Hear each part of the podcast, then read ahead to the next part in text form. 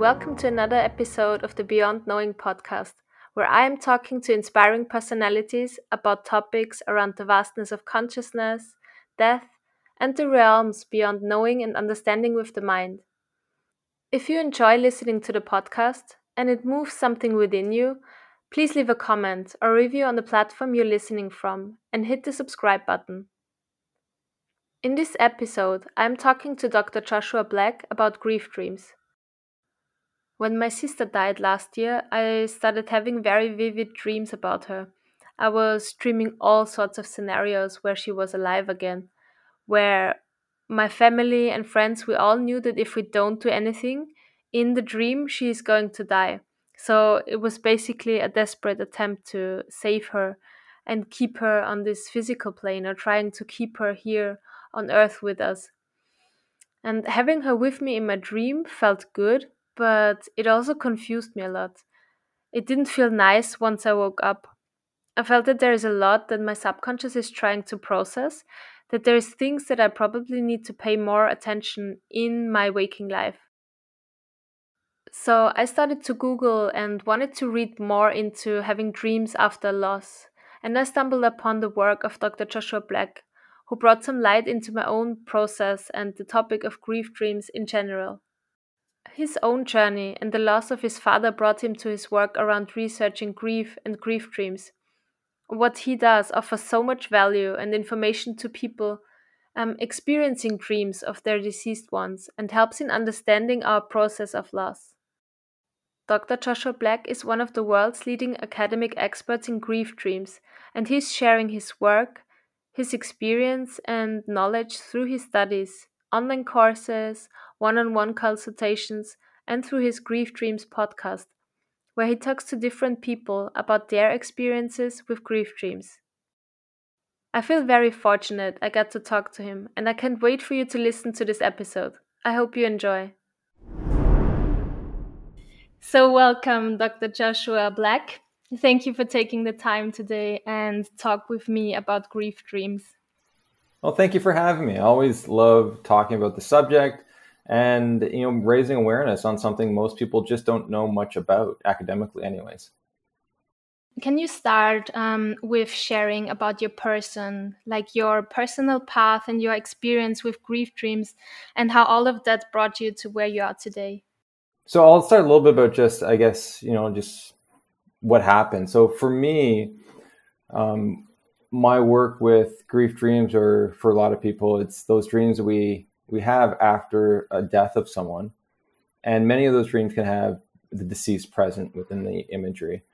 And so for me, my love of the topic really began after my father died.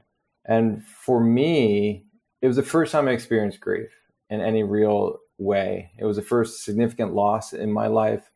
And I was completely devastated. And for for me at that time, I was a really good male in the society, and so I never cried at all. You know, I don't know when the last time I, I did was, but when my dad died and I got the news, I just started crying, and it was the most uncomfortable feeling I had in a long time because I wanted it to stop, but it just kept coming, and I had a hard time juggling those emotions. And so for me, grief was very difficult for the first three days. And, I, and why I say that is because after that, after the funeral and everything, I went back to school. And what happened was, I was an undergrad at that time. And so what happened was, when I went back to school, all my grief went away, but also all the color of life went away. And so I was living in this like kind of weird, it's like everything was like joyless and colorless, but like I was doing well. Like people looked at me, they would say, "Oh, you're doing good. You're going to work. You're getting good grades still." But inside, something had changed, and I didn't know. I just thought this is what happens after a loss. And so it was about three months. I was just of that, and someone would say maybe it's probably it could be classified as even depression, right? Because you have no highs or no lows. You're just like in this plateau kind of state. And then I had this dream of my father, and it completely changed my grief. And at that time, I wasn't asking for one. People weren't sharing these dreams with me.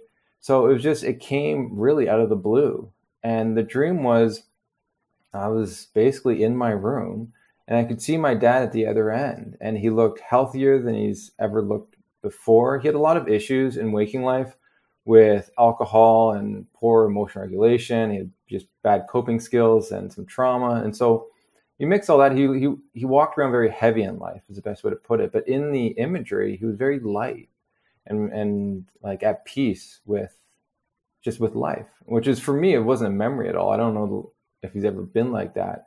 So I had I saw that, and he was looking through some of my stuff in my room at that time because at the time I had a lot of clutter, and then I got it from him. Like he used to pick stuff up at the side of the road and bring it in the house, and so like the house was just filled with all this junk, more or less.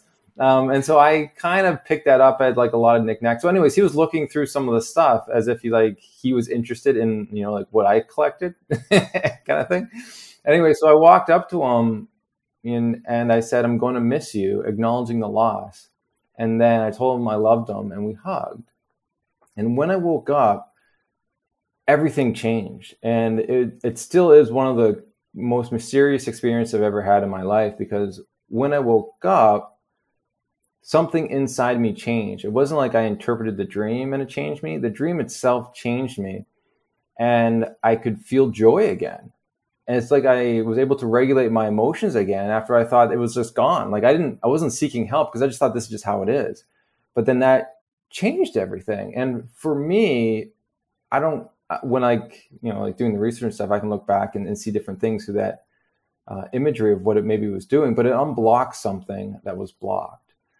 And it changed, completely changed me. And that's where the story really begins to, for me to appreciate the topic but I never told anyone about my dream experience. I really kept it close. Uh, I don't know why. It's just something that I think no one asked, and that's probably why I didn't tell anyone.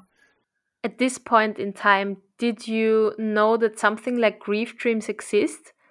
I wonder how it was back then, since nowadays it still is a topic that is not so much talked about, right? No, it's not. And so for me, I wouldn't, if you would have asked me if these dreams exist, I would say have anyone ever told me about them, I would say no. But now I come to know, since just like being a part of the topic and doing research, that they're everywhere in popular culture. They're in all like my old movies that I loved, like Braveheart. Um, like there's three dreams of the deceased in there. I'm like, how did I not consciously know this? Like it's they're so pinnacle for the plot of the story.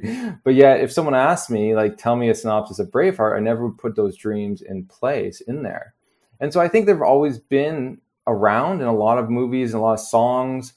Like they're really everywhere. But when you're just not aware of something, you don't see it. But the moment you're aware of it, you start seeing it everywhere. And I think that's really what what happens here.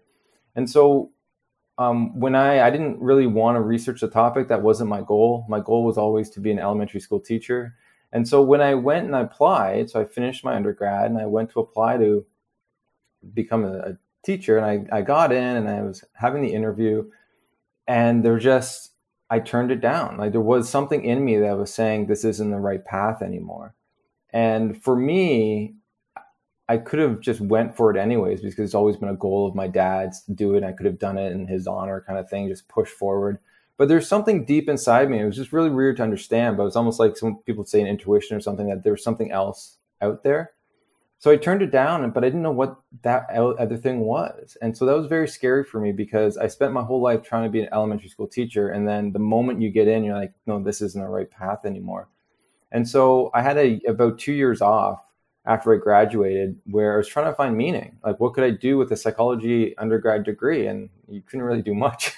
and so I'm like, how else can I fulfill meaning in my life? So I volunteered at a hospice to help support the bereaved. And that's where I actually started understanding the value of this topic, even more so in the questions people had. Because I've never talked about it with anyone. Like I had the dream, but two years down the road, I still haven't mentioned it to anyone. No one's talked about it with me but when I went to these bereavement support stuff, like people were asking questions about these dreams and a lot of questions I didn't even have an answer to. Like, why am I having these dreams? Or are they common? You know, why am having negative dreams? What does it mean if I don't have dreams? And like, and so people would complicate their their grief because of the questions they had, and they always tend to put a negative reason on the whys. And so I went to the academic literature to see if I could help them with some type of understanding. And when I went there, that's when I realized there wasn't really anything to give them to answer their questions. And so at that moment, that's when I had a a pause and I said, like, if no one's done this yet, you know, could I could I do this work? Could I be a researcher? It's not something I ever wanted to do, and it, and it really scared me a lot to even think about that because it'd be such a learning curve. I know it'd be very difficult because that's not what I was wanting to do, right? Like, so people who want to be to do the master's or even PhD, they know that usually in the beginning, and they really work on the stats and they really work on research methodology. And for me, it's like I would have to really begin and really like understand a topic that I, I didn't have full understanding of at that time. But as you know, with someone who's searching for meaning, I just said, you know what, I'll try. You know, like the worst I can do is I fail, and you know, and then I've, at least I can say I've tried. And lo and behold, I actually like, I made it through the masters, and I also got in the PhD, and I did that with a both in psychology, and I got through, and I did really well. It was it was challenging at, at a lot of different parts, but within those programs, that's what I truly learned the vastness of this topic. Because before, it was just some people asking questions, and I had my own. But then once I got in there, started talking, doing the research, that's when this world really opened up, and I started seeing uh, the the many different levels of this that a lot of people just don't know, and that's why I'm I'm so happy now to be finished and have so much research out there to help all those people who had questions, but also to raise awareness on a topic that people in the field are never are not trained on. So if anyone who took counseling or psycho or thanatology or, or, or helping the bereaved or got trained as a volunteer, no one's have heard about this. They don't know how to talk about it. And so that's why I love, you know, being in this position now because I'm really trying to educate people that it's okay to ask the questions and how do we provide a safe space when we do and to give you some information on maybe what to say. And that's what the research I really did. It has it's very applicable applicable to real life people and the questions they had. So most questions are very similar that people do have after loss when it comes to this. So yeah, that's basically the journey there. And it's like now I'm done raising awareness, but th- that's how it really progressed. And I look back, I'm like, if my dad would have died any later, I never would have took this path. I would have been an elementary school teacher. And that's what's crazy so much about timings of different things is you know you, you look back and like wow like that was just a perfect time for this topic to start being talked about in an academic way can you also tell us a bit about how your grief research looks like? Um, you mentioned that there wasn't a lot of research when you started getting into this topic. How is that today? Is there a lot of people researching? And how do you approach your research? Like are you working with people or how does that look like? Yeah so there's still not a lot of people researching the topic, a little bit more than before, which is really nice. I have, I think, around seven studies out now, uh, or papers out. So what used to be really nothing, you have there's a lot more, and other people have also put out some articles on the topic. But what is always found interesting is the people who have done research on it, they picked or they did research on it in a way that wouldn't help anyone you know, know if like it wasn't answering a question that the bereaved had, or when it comes to it, they only do one article, but they go back to whatever their specialty is. Like no one really specialized in this type of research, and so that's why for me to come in and do it for my master's and PhD and be able to do like seven different or six different studies that's huge because most people, if they did, they did one and then just went back to what they get paid for, which is maybe attachment research or you know or something else. But you know, when it comes to this topic, there's always been this really kind of the um, resistance to label yourself as a grief dreams researcher. So I think it just needed, you know, I think people needed time to accept it within the public's eye. I know a lot of work was being done out of Hospice Buffalo and they do end of life dreams and visions, which is where I was at the time, which was in St. Catharines. That was like 20 minutes down the road over the border in the US. And so it's interesting how they really started this research at the end of life and how people can dream of the deceased or have visions of them. And then I'm doing this project like just over the border. And so I always thought it was very interesting how we're both doing pioneering research in dreams of the deceased. Mine was in after loss, and theirs was at, at you know when someone was dying, and we were like right beside each other. So I always find it very you know fascinating when things get out and the timing that the culture allows. And I think it's a great sign that people are open to this, I think, topic a little bit more. And I think it also took time for people to understand how can you research this in a way that doesn't close people off from the topic because I think a lot of people when they think of this topic or when they've been approached on this topic, it was based on like an idea that all these dreams are visitations in a way. So like the spirits coming back to you in your dream. And so how do you you can't research that. So I think a lot of people just never wanted to to touch that area, but the way I've done it and the way I've I looked at it, my research is applicable to those who are spiritual and those who aren't. I kind of like that because whatever you believe, it you still get to keep your beliefs. The the difference would be in maybe how you're seeing the dream, because there's some negative dreams that people will still see as as a visitation. And so my research really shows that trauma is a big point, a big aspect of these negative dreams, but also unresolved feelings of guilt or blame. And so by just looking at it in a different lens rather than, oh, it's a haunting, quote unquote, maybe has something to do with my loss and something to do with me trying to, my mind trying to process the actual grief. Because what people need to know when it comes about dreams is that dreams represent our waking life in many ways. And sometimes it's very passive. So the things that you see, uh, you watch before bed, you know, will creep into your imagery how you feel will also creep in. So if you're sad or depressed, you're going to have more negative dreams. And if you're happy and you know joyful, you're going to have more positive dreams. So research has shown this. And so after and after trauma, what you find with research is that your dreams are even more consistently negative. So after grief, one would expect your dreams to be of of the deceased and just dreams in general should be negative because you're going through such turmoil in your life. And so you can see how those negative dreams could be affected by by that. And so a lot of people just don't know dream research like and what they found in that. So that helps people to feel have more understanding of their dreams which is great but also to to find a new perspective to help them within their grieving process because one of the worst things I, I hear for those people who do believe it's a, a negative visitation is that it really complicates their grief in many ways. And then they're afraid to go to bed. And sleep is so important for the grieving process and to help people heal. And that they start minimizing that because they're so afraid. And then that just perpetuates having those dreams.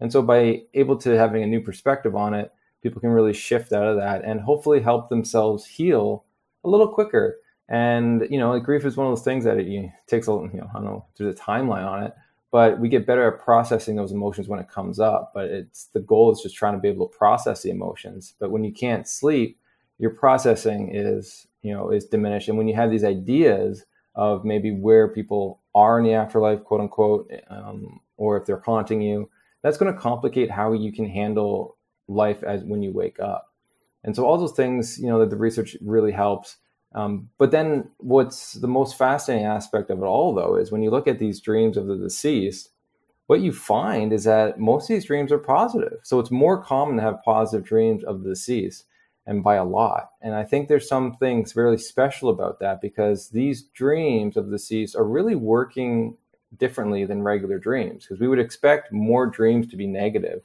but yet the what the data is showing is that most dreams are going to be positive. And if someone does have a negative dream, they will have a, a positive dream um, sometime after. And so the theory goes there that if someone works on their grief and works on their like and starts processing the loss, those negative dreams will then be able to go away and the positive dreams can occur a little more. So the dreams usually start being negative after a loss, after experiencing perhaps some trauma.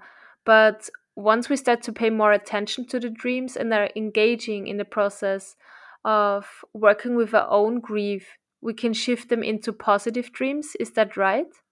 Yeah, I think that's a, a, the beauty of it when you can see it like that. But what's interesting though is even though, like, despite a lot of grief being traumatic and a lot of grief just being so stressful for people, the first dream they have is typically positive. And I think it, it's so something else is going on. And so either the mind's functioning or the dreams are functioning in a different way than regular dreams, which is why people may see them as a visitation. or it could be something more spiritual. And I think that's just an open ended question for people as they move forward. But there is something special going on. And I think we need to research this more because whatever it's doing, the goal is to help us. So there's something beautiful going on because a lot of these dreams are supporting us in our grief. They're comforting us. They're telling us that you know we're still loved. They're and there's no difference in the fact of in the frequency of these dreams for someone who has a spiritual belief and someone who doesn't. And so your belief structure, which is really interesting in the sense that it doesn't really determine, for what I've seen anyway in in uh, North America, doesn't determine you know if you have this dream or not. Your spirituality will base, like say, or your religion will be based on the uh, what it's going to affect would be the imagery more than anything. So that would be you know if let's say you're Christian, you may have uh, God in there. You may talk about heaven, or you may have angels in the imagery. Where someone who isn't spiritual wouldn't have that. And so it goes with any kind of other religions. It, it's really based on your culture and understanding. Like some of those details get placed in, but for the most part, what people constantly say is a very loving, peaceful um, conversation, or just seeing the deceased in a peaceful place is is one of the most common things you can have. And I I think there's something special about that. And we can learn a lot from our dreams on how to process our grief. Do you think it could be important that people learn to interpret those dreams for themselves? Or is it more about the underlying emotion that is being transported through the dream? Well, it's hard. It's, you know, like when it comes to dream interpretation, like no one gets taught how to doing it. It fell out of the culture in many ways. So where are you going to learn that you know like so but you know like i i looked at my own dreams there are you know people out there that that can help in different ways to process it but i think that the key is to not dismiss the dream as just whatever like but understand the emotions because even the dreams without the deceased if you want to look at dreams in general you can learn a lot about yourself and the world around you and how you're processing loss or just life by just looking at the emotions of the dream like, what are you feeling in that dream? And you can match that to your waking life, and then the symbolism can help you understand it a little deep, more deeply, and sometimes even provide you solutions to your problems that you're trying to understand. But it takes time to understand that, and I, I feel for people who want to do that. But when it comes to these dreams of deceased, they're pretty straightforward, and a lot of times these dreams don't really need interpretation. Like you know, like my dream that I had didn't need an interpretation it did what it was supposed to do and it changed me. And if I was religious, I could I could look, have that dream and say, "Oh, this is a confirmation that he's okay or he's crossed over." If I wasn't religious, then it's just a beautiful moment together that I I wish I had and I never did. And I and in that moment, I had that. And so there's there could be something beautiful about just that. It's almost like a work of art. It's this mysterious aspect of human nature we just don't know much about yet and the impact it can have on healing people like like it's for me it's just there's so much richness in understanding how to process grief and how it's possible that a dream in this moment can be so powerful that it changed me and it's changed a lot of people people who are like addicted or people who are going to take their own life they had these dreams that really that saved them and they're so powerful and they're so loving. And a lot of people say that the dreams that they that change them are the ones that have so much love within the imagery. And i think that's fascinating because they feel they see it as um, a different kind of love than they felt in waking life. It's like something new and whatever that is there's a that has a possibility of really, I think, changing people from the inside out. And so I think it really, you know, the, the biggest thing is if you have a dream and you don't fully understand it, well, you that's why I have, you know, my website, griefdreams.ca, so you can really look at it and try to find some deeper understanding of what the research is saying to give you some base.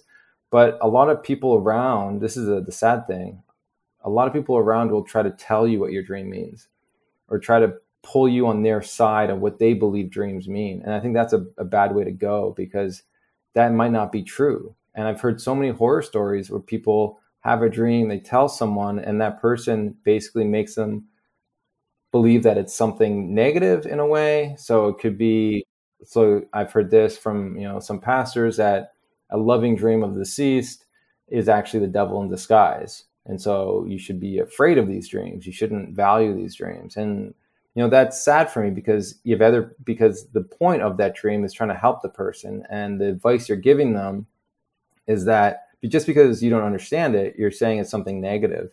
And now it's whatever it was trying to do to help you is now you're minimizing those effects. And so but there's other pastors and christians who believe it is a visitation and other people who just don't know. And i think it's just better to be in the state of i don't know what it is um, but what does it make you feel and I think from there, we people can really help people a lot more. And at the end of the day, you don't need to know what it means for the full the fullness of it all, but you there's enough clues in there that I can think you can guide yourself to some further understanding. Yeah, I think it's such a beautiful gift to experience those dreams and for them to be able to support us in a grieving process. But what if, for example, um, a person having is having a hard time to get past those kind of negative dreams like mm-hmm. experiencing more and more grief dreams that kind of evoke a negative feeling. What would you recommend that person like how to approach their grieving process um, differently to shift that into something positive? Yeah i think you know i think it's a good question. Where you know people do have these negative dreams and it's not even sometimes the dream isn't even negative. It's the person's perspective on the dream that's the issue is the distressing part because as i said like some people can have positive dreams and be very distressed afterwards. So there's some cultures who feel that uh, like let's say buddhist culture um, there's some people who believe that if you have a dream after two years it's a sign that the soul hasn't reincarnated.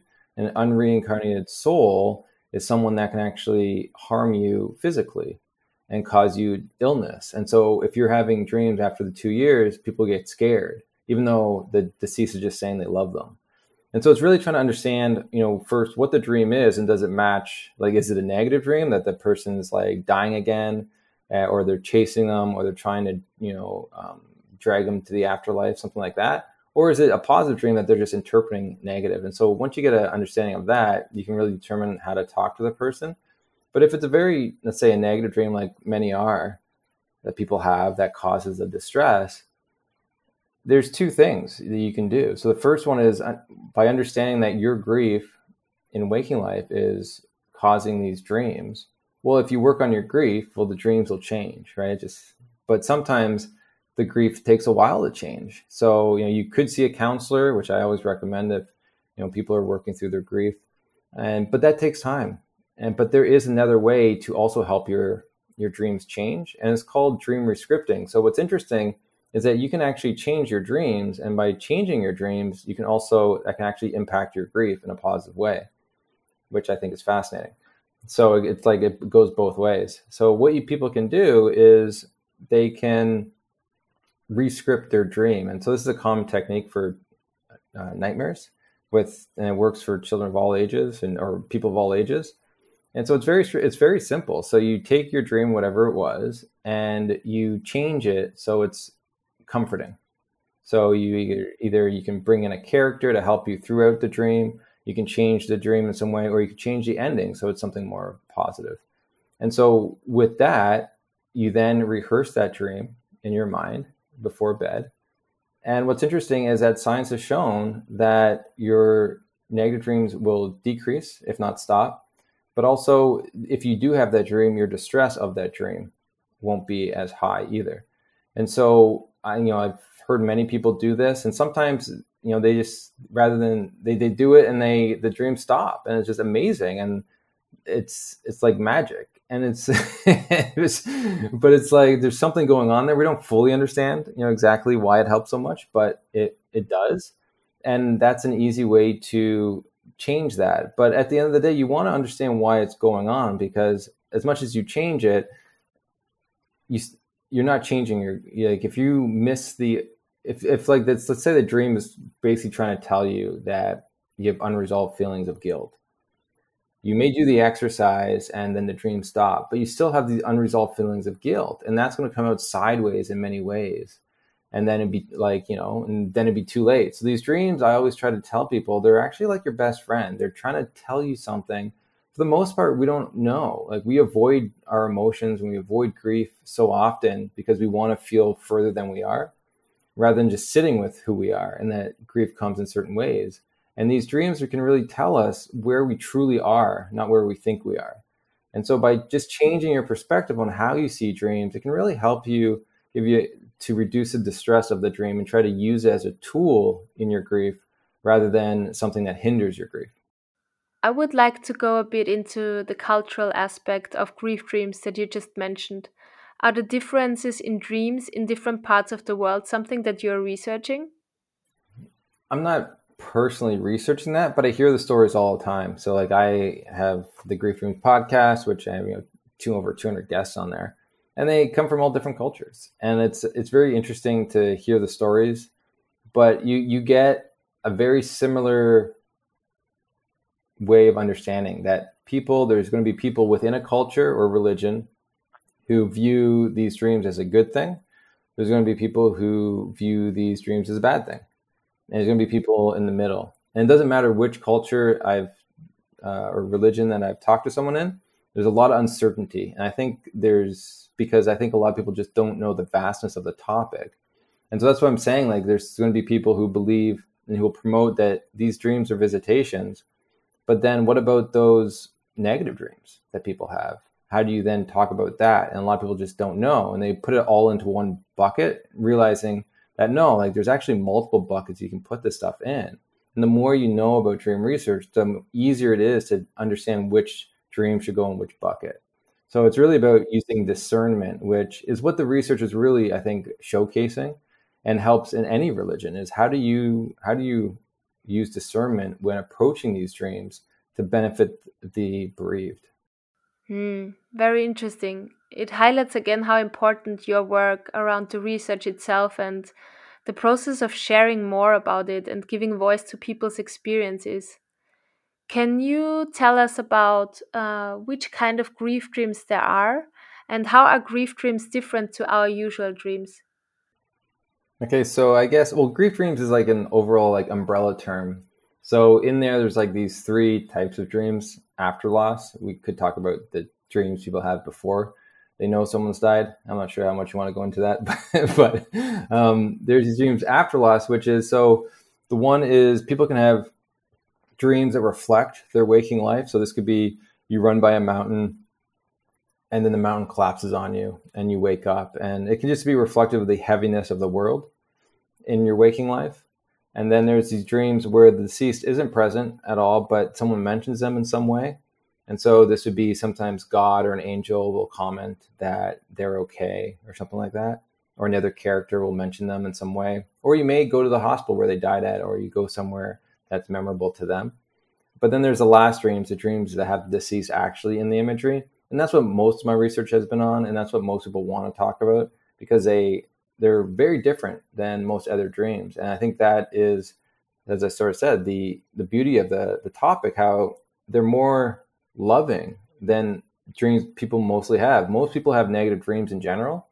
And when they do have very positive dreams they're nothing like this. Like there's something unique in the sense of how real these dreams feel to people, spiritual or not. Like they're still like like this is the common thing is that they're real. These positive dreams can be very loving, and so this this peacefulness and joy within the imagery that they don't ever really feel in other dreams. And I think that's the the key I think to the story of maybe how these dreams are really so helpful as I was talking because of the love and I always wonder, like, if if you can have these moments of love in the dream that help you regulate your emotions, to help you process things a little differently, why aren't we having this all the time? Like, we're struggling constantly every day, but yet a lot of times it's only after a death happens that we'll have one of these, you know, very powerful dreams. And so it's still there's a lot of mystery when it comes to that. But the negative dreams are very similar to what you'd have after trauma of other types of loss, losses. So let's say a hurricane or your house goes, or you know, um, any other traumas out there, you know, have been lost. You're going to have a lot of negative dreams. So that's why. It's, so some of the dreams are very similar to what you would expect, and there's these this aspect of these positive dreams that are actually very different And so you got to put it in a different kind of bucket when it comes to discernment because they're acting differently. You know, I just recently read a quote saying grief is unexpressed love. So it is really fascinating to me how the death of someone that was close to us brings up these intense experiences of love within times where we probably feel we cannot express this love for that person anymore in our waking life. And you just mentioned dreams that people can have before their loved one actually dies. Um, I think this can sound very intangible. So, what kind of research is happening in that area? oh yeah, so th- this is interesting. So you can have, you know, if someone is having is dying and you're with them, you can have anticipatory grief dreams. So these are dreams where sometimes the deceased is present in the imagery, but it's really reflecting the grief that you're trying to process that they're going to die soon. But then on top of that, you have these other dreams that have the deceased present in the imagery and there's one where you basically are it's almost called pre it's precognitive where people can dream of this they can dream about the deceased and they'll the deceased is saying goodbye. Um, something you would see after they know the person's dead. But so these the person doesn't know they're dead yet. And um, they could have this sort of this this, this I don't know imagery that sort of indicates that they're not going to be living long kind of thing. And lo and behold in a couple days or something that the person you know does die which is really fascinating. And then there's these other dreams like those those precog dreams aren't are really rare but like i have seen them and people have commented on them. And they're in a lot of spiritual books like precognitive dreams. So it just makes you sit in the mystery of life. I don't understand how it exists but you know people say this. Um, but the other thing that's a little bit more common is that people will have these dreams of the deceased, let's say, saying goodbye. And when they wake up, they'll get a phone call that the person died in the night. And so that is, I think I could probably understand that a little bit more than, you know, the precog dreams, just because, you know, like there's sometimes a person, you know, knows a person's uh, dying and they'll have that dream and they wake up. Other times they don't even know the person's dying or ill and they'll have that type of dream and wake up and then they'll get a call or they call them to see how they're doing and they realize the person has died. And so, you know, with that, it really shows me that there's probably a link that people have with one another that they just we don't really know scientifically that crosses time. And so you I can see this, I hear these stories with moms and parents um, where they feel something's wrong with the child until they'll call and then something is wrong. You know, like, like there's like they call like a motherly instinct. Well, what happens if we all have that with people we love? And we just don't really understand that or don't really know it. And so we'll sometimes call it intuition and we'll, we'll call. But what happens if there's like there's a cord or something that like a communication in some way that is connected with us. And then so that could under like explain that in some way. Or for those people who are spiritual, it could just be the soul saying goodbye, you know, before you even know either way, both those answers are very mysterious. And you know, we, there's there's more to learn. But the first thing is to understand that they do exist, and I hear about them, you know, constantly. I think it's interesting, and that's all I can say. Like when if someone's has questions on it, you know, I sit with the question. But overall, so those are those are the things that you could have prior to knowing that the uh, the grief dreams prior to knowing that the person's dead.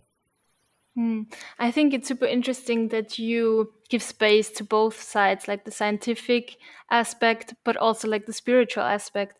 And I really do believe that like the souls are connected. For me, it was I I I, don't know if I would call it um, a precognitive dream, but um, for me it was like this. Like when before my sister died, she had cancer, and she was kind of like in doing good in her journey of healing. That's what we thought. But in the end, it all went um, very quick. And I remember I was at my other sister's place and I slept at her place because I, I didn't want to sleep in my, my own house. So right. when I woke up, I had this dream that um, it was very vi- vivid. Like it was my sister laying in a bed and my mom and my other sister and me standing around her. And suddenly all these other people appeared that i kind of interpreted as our like ancestors. And we mm. all were standing around the, the bed of my sister. And yeah we were all sending her energy. And it was very beautiful but it also was connected with a feeling of yeah i don't know i kind of felt that death was very close but mm. at the time like it wasn't really like um, we knew that she's gonna die but yeah after i woke up with that dream I think it was a few minutes after that um, the doctors called me from the hospital that we have to come because um, actually our sister is now in like a dying process and we should come to say okay. goodbye to her. So that was like a really um, profound experience for me because yeah, it felt like all the ancestor coming to mm. yeah to say goodbye to her or to support her in transitioning to the other side. You know. Well, you're not the only one who's had something like that. And I think, you know, you see these across cultures, which is really beautiful that this is a human experience. There's something that we just don't know much about when it, but it's happened to all humans and all races. And for you to have that, I think it's going to be a very healing thing to help you prepare in a way for the of her death. And I think a lot of people who, you know, do have these types of dreams, it's just using discernment because some people like say like would have a dream like yours was like you knew she was dying so it could be precog but also could be just um, allowing yourself to also let go in a way and and to heal as not only she is trying to process her her eventual death but you are also trying to process her eventual death. You know like there's there's if she is dying you would also know in some form i would think. Um, if you're you know like so it's like it would also be calming for you too to have that experience. And um, but some people have these precog dreams where let's say your sister wasn't didn't have cancer but you had that dream and then she died like the next day. Some people would think that they could have stopped it and so they blame themselves as if they could have and so that dream that i think could have been used for to sit in the mystery and to just understand that it was to help prepare you for the eventual death. They used it as a tool to criticize themselves and put them in a worse situation. And I always like to tell those individuals, there's, you know, like if if dreams can say a lot of things, and they can they can speak in many ways. And if you're supposed to change something that was hap- that was going to happen, they could have gave it. It could have gave a clearer message on what to do. like it's not like it's like so then you sit in the thing, it's like it wasn't, you were never meant to save the person. And so you sit with that knowledge, like, oh, okay, then what was this all for? And you just have a conversation with the individual, but a lot of it is about just changing perspectives on an event so you can use it as a tool to help you heal and to sit in the mystery of life as you move forward. And that dream definitely makes you sit in the mystery, and it can be very comforting, as you said, to be able to have that, to see the ancestors around, and and how it seems like you took in a very spiritual way and that's amazing because there's a lot when someone's dying, you feel helpless in many ways. But in that moment, you felt that you were helping. And that's a beautiful quality to take with you as in when you meet your sister or you think about your sister that, oh, maybe I am doing something, you know, like it's not just, you know, I'm sitting waiting. It's like, no, there's something else going on, even though I can't maybe see it myself. Yeah, it's it's so beautiful to also talk about this in a spiritual way because sometimes I feel like when I talk about those kind of experiences, people are kind of like, ah, what is going on there? Why is she interpreting it that way? But yeah, for me, from my perspective, I can really say that this helped me in kind of way to, yeah, to prepare for her death because before that dream and before the call of the doctor, we really thought that she's just in hospital and she's gonna come out again you know and mm. so yeah it was really a preparation like on a mental level and emotional level for what's going to happen and yeah. And that's the be- that's the beauty of these dreams that they function on so many different levels. Like they're and i think that's why i love listening to them in many ways because you could look at it and see one thing in a certain moment and then you look back and you're like oh wait like the, you could also see it this way. So there's different layers based on where you are in your grief journey and how you see the world on how you see the dream in your life and i'm glad it's helping you but you're right a lot of people have a have a hard time providing a safe space for people to share these dreams because they have their judgments and they have their own know, issues and perspectives on life that it kind of contradicts. And so I think that's why talking about the subject is so important. So people feel that these dreams are actually very normal. Like we even talk about so when it comes to the frequency of these dreams, when I found after spousal loss or partner loss, 86% of people within the first year or two had at least one dream of the deceased partner. That's you know, if you think about it, 10% of the population doesn't remember their dreams. So when you look at that, most people, you know, had a dream of the deceased that normally remembers dreams. And I think that's amazing. And then after pet loss, it was 78% after within six months. And then after a miscarriage, it was 57% had a dream of the deceased child, which I think is fascinating because they haven't seen the child, but they're having dreams of the baby in different ages and stuff. It's very interesting. And then children will have dreams of the deceased. And one study, not mine, so another study, it was 55% after a parent died had at least one dream of the deceased. So like these, it's a very common thing and great, but yet because people don't talk about it, people think it's rare. And so they make up these weird things, even though most people have had these dreams in some form.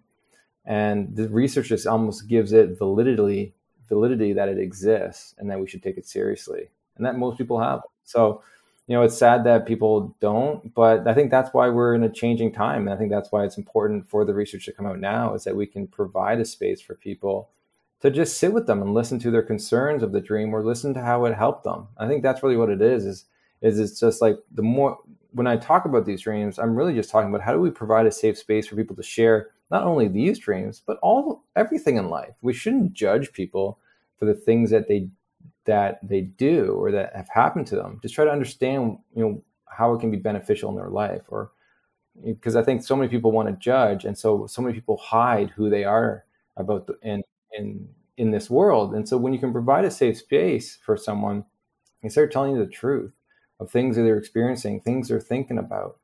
And really just voicing that can be so healing and therapeutic but a lot of people hide that in and then we have to pay for a counselor to give us a space like that. But everyone can provide that space but yet we just don't. And so i think hopefully it shifts not only the conversation of dreams but we can also shift how we just approach people in waking day life yeah absolutely because it's it's actually something that connects us all and sooner or later we're all confronted with death uh, with the death of a loved one. And yeah do you think that because you mentioned that 86 percent of the people experience grief dreams do you think that this number could even be higher but since people just don't remember it's it's like 86% but do you think like actually everyone experiences those kind of dreams you know what's interesting? So i looked at i think it goes with the conversation of some people who don't have dreams and, and why is that? And so i looked at that and i did multiple studies to um, replicate the research. And what we found was that you know when it comes to who dreams of the deceased people who actually have a higher dream recall are the ones that are remembering these dreams more often.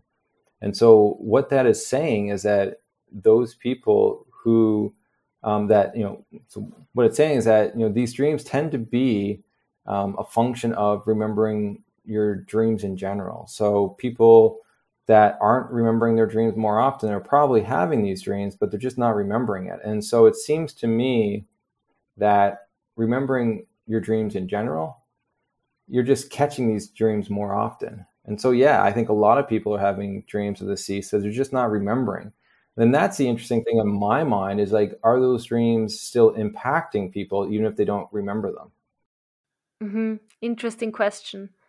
Personally, I would think they must have an impact.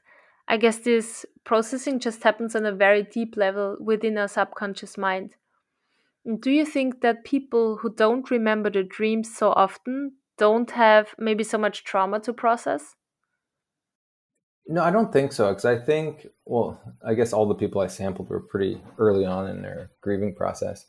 But when you look at grief as a variable, that didn't predict dreaming of deceased. It predicted dreaming in general more often, but that's because when we're in deep grief, we can have more dreams in many different ways. And that can be because, you know, grief affects our sleep and we can wake up more often and stuff like that.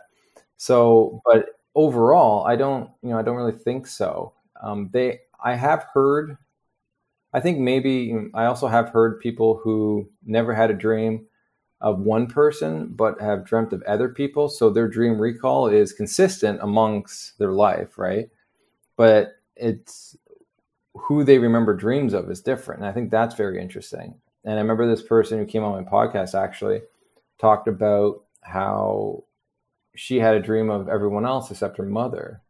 And then when talking about it, you we realized, or just you know, just by talking about it, it came out that she's never actually visited her mother's gravesite. And when we asked why, it was just because she felt that if she did, it would be it would make it real. And so it was the denial of death. So yeah, you wouldn't want you wouldn't want to remember a dream even if you did have it because it'd be too um, because you're denying that death even happened in a way. And so for her, what happened was when she went to the gravesite for the first time after I think it was like 30 years or something.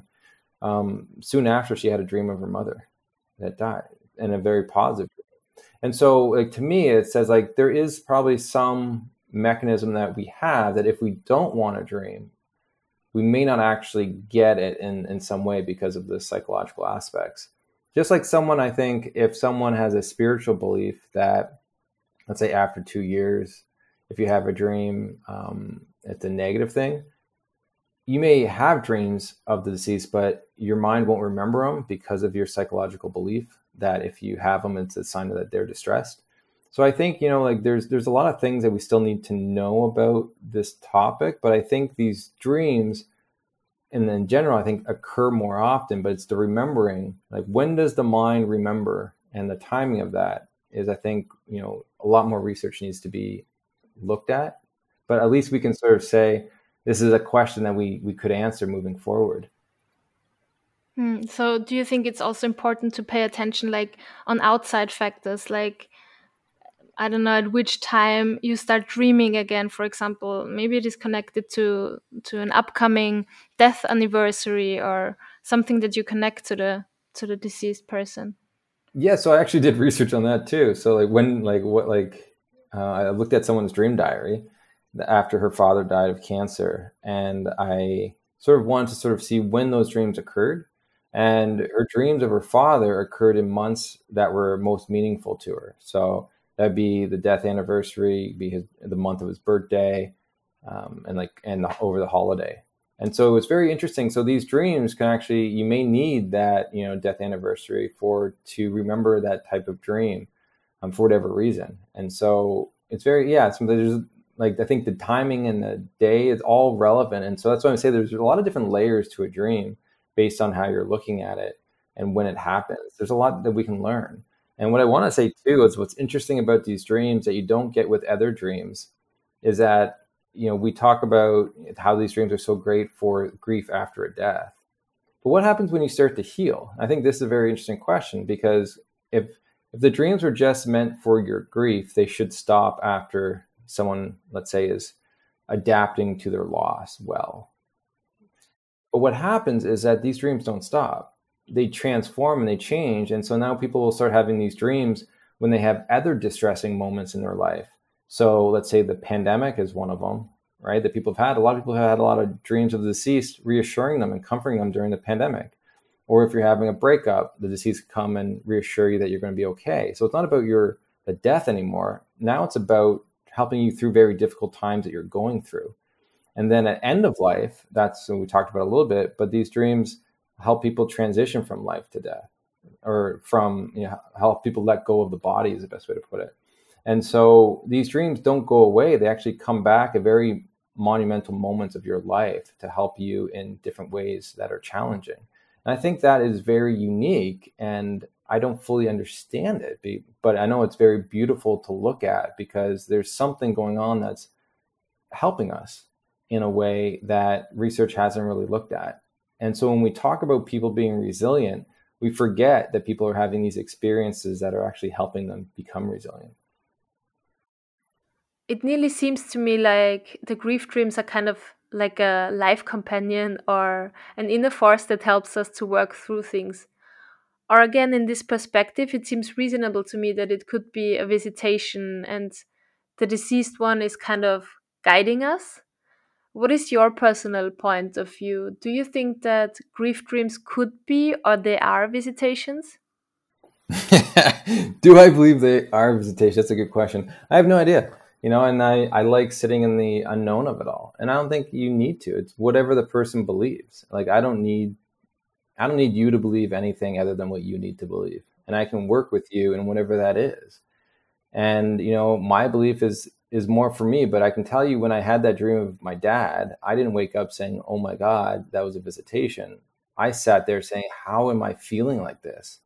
This doesn't make any sense. I was so depressed prior and then I had this dream. And like for me, it's always about the function. I'm like, I didn't ask for it, but it's here and it happened. But I'm changed. And so that is the mystery. And so I look at for me personally, I look at what is similar among the dreams that change people. You know, spiritual or not, like they're everyone's getting changed by these dreams in one way or another. And you look at what is the aspect, and it's this feeling of love. And so for me, it's not about are these dreams visitations. For me, it's more about how are these dreams conveying a love so powerful that changes people. And you know, and so that's a different question because everyone can understand that question because everyone's trying to love who they are. And how we love, I think we can learn a lot from these dreams on what love truly is.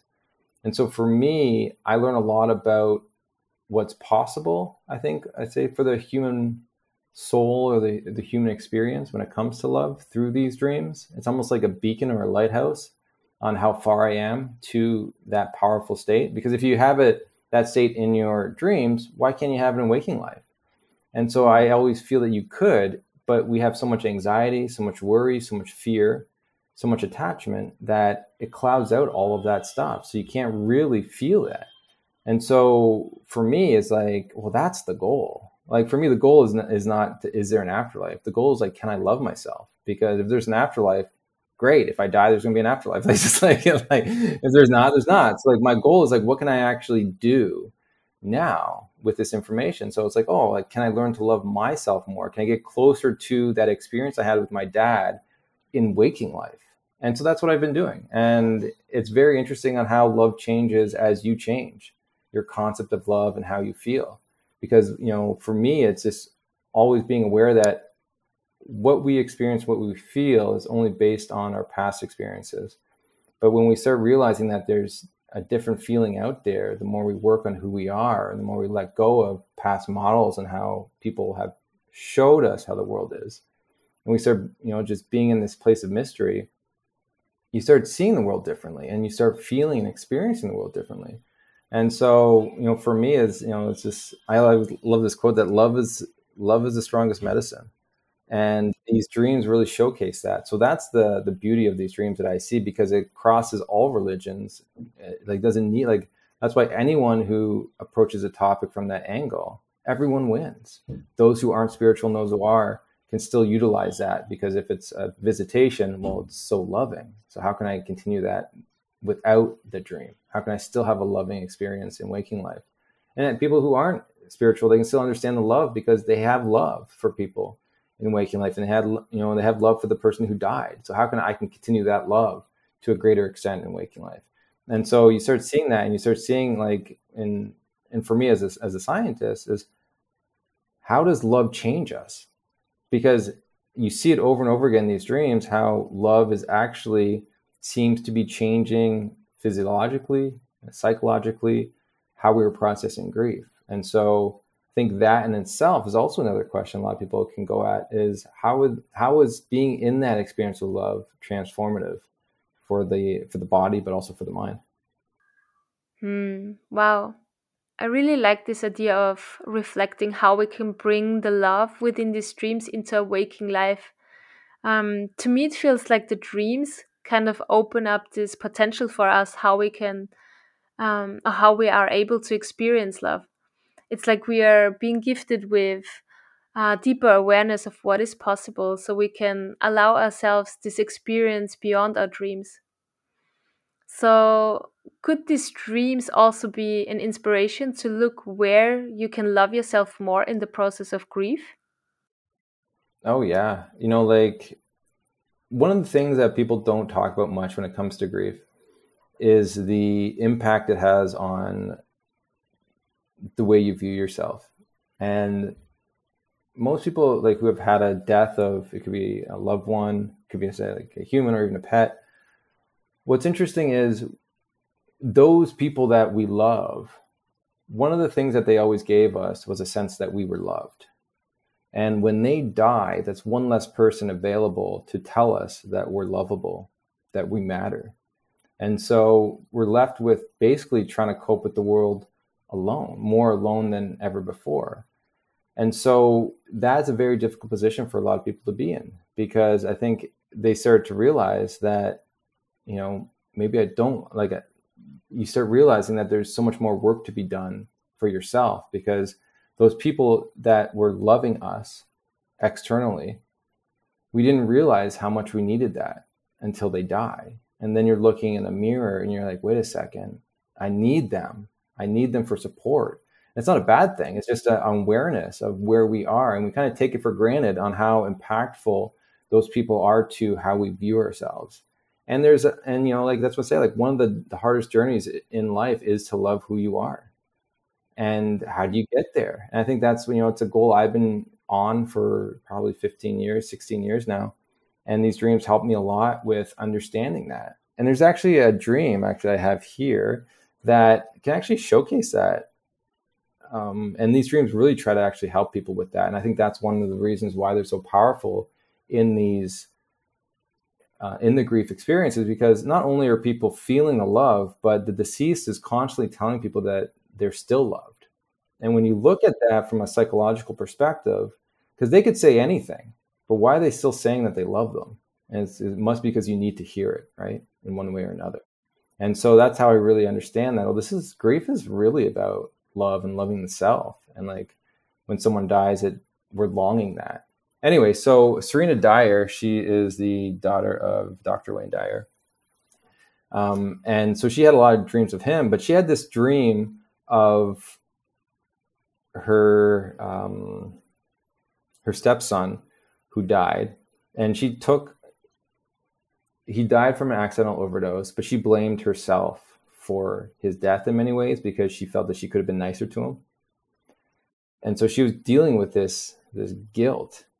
Anyway, so she had this dream that completely changed her. And so the stepson was Mason. So in the dream, Mason told her to hold it, hold her hands and, or hold his hands, and his energy was so joyful and funny.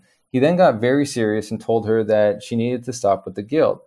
He told her that guilt was soul sabotaging and pointless. He said that everything in his life was accumulation of choices he made and that it was his correct path.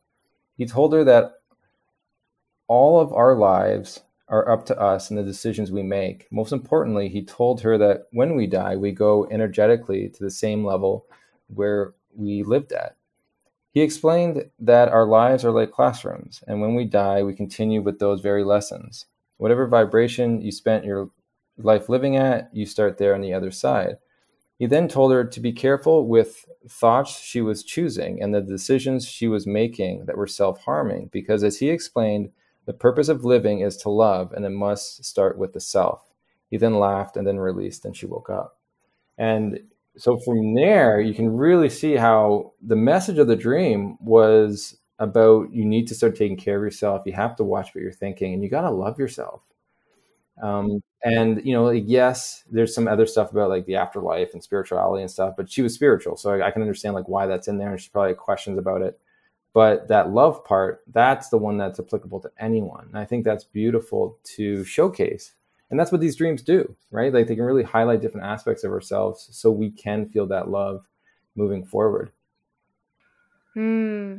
I just closed my eyes when you were reading. Thank you for sharing this. It's a very powerful and in my eyes a super clear message. If someone uh, would really like to have a similar experience like this within their dreams like there is a longing to have an encounter with the deceased is there kind of a way to induce grief dreams? well, I wish there was. I'd be a millionaire. But um, there are different things. So, like, what's interesting is a lot of people, if you have other loved ones, and say you're not dreaming of them, other people around you who knew them or loved them would probably have had a dream because they're very common, right? So you could utilize other people's dreams as your own in many ways. Um, other other things that you could do is so we know that dream recall is an important aspect of these dreams. So if you keep a dream diary or you start talking about these dreams and valuing them, what research has shown is that you're actually will increase your dream recall rate. So it's not it's not like permanent. And I've tried this myself. So I had I think about three dreams a week. The average is one or two, and then I started writing my dreams down. And then within a couple months, I was having about three dreams a, night that I was remembering. And so like it's very fluid. And so when you value these dreams, you're basically telling yourself, I actually want to remember these now. And our culture is, you know, devalues dreams so much. So a lot of people just don't care about them or just don't understand the importance of them.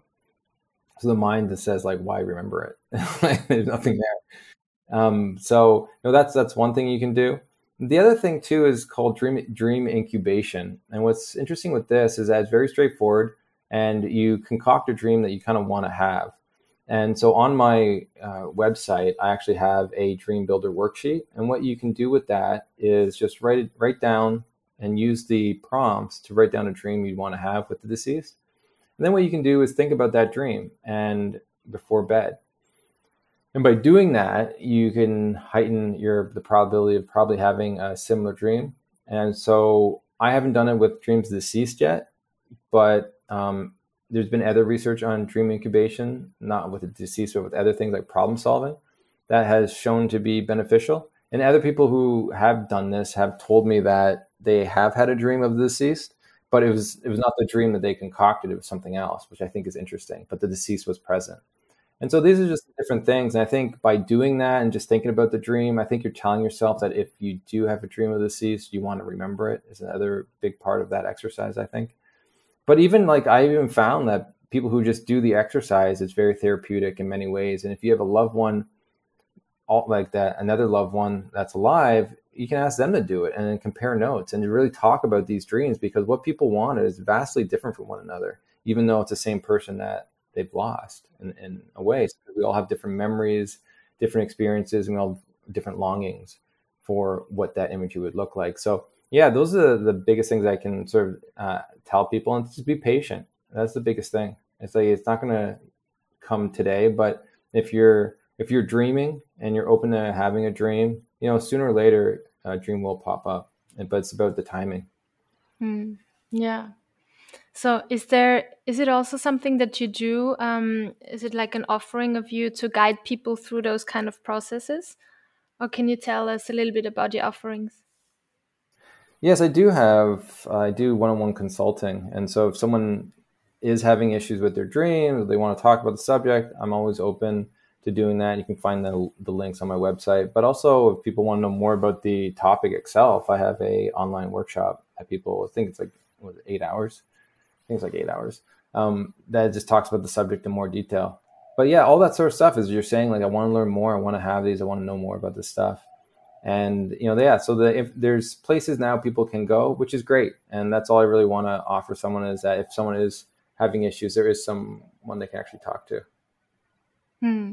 yeah i will link to all of your resources i think it's a very important topic and i actually i don't know many people that work with those kind of topics like around my uh, where i live like usually in europe hmm. so i think it's really important also to make those kind of things more accessible and yeah to talk more about it and inspire people to to also talk with friends or family about those kind of things yeah and that's the biggest thing and to take you know hopefully they provide a, a positive space but it's always you know some people i've heard so many times that a lot of people just don't share their experiences because they don't want to feel judged by the families or other people so you know I, I feel for people because as much as it's an important topic people aren't just um, people aren't trained in how to sort of hold the safe space for people. So that's why you know, like I said, like just you know, I think listening to this will help comfort people in many ways, which is I think a really beautiful aspect of just having a podcast, which is what you're doing,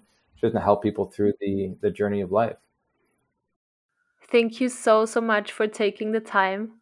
There are so many more questions around the topic. So, if people listening feel the same, please visit the Grief Dreams podcast and listen to other people's experience with grief dreams.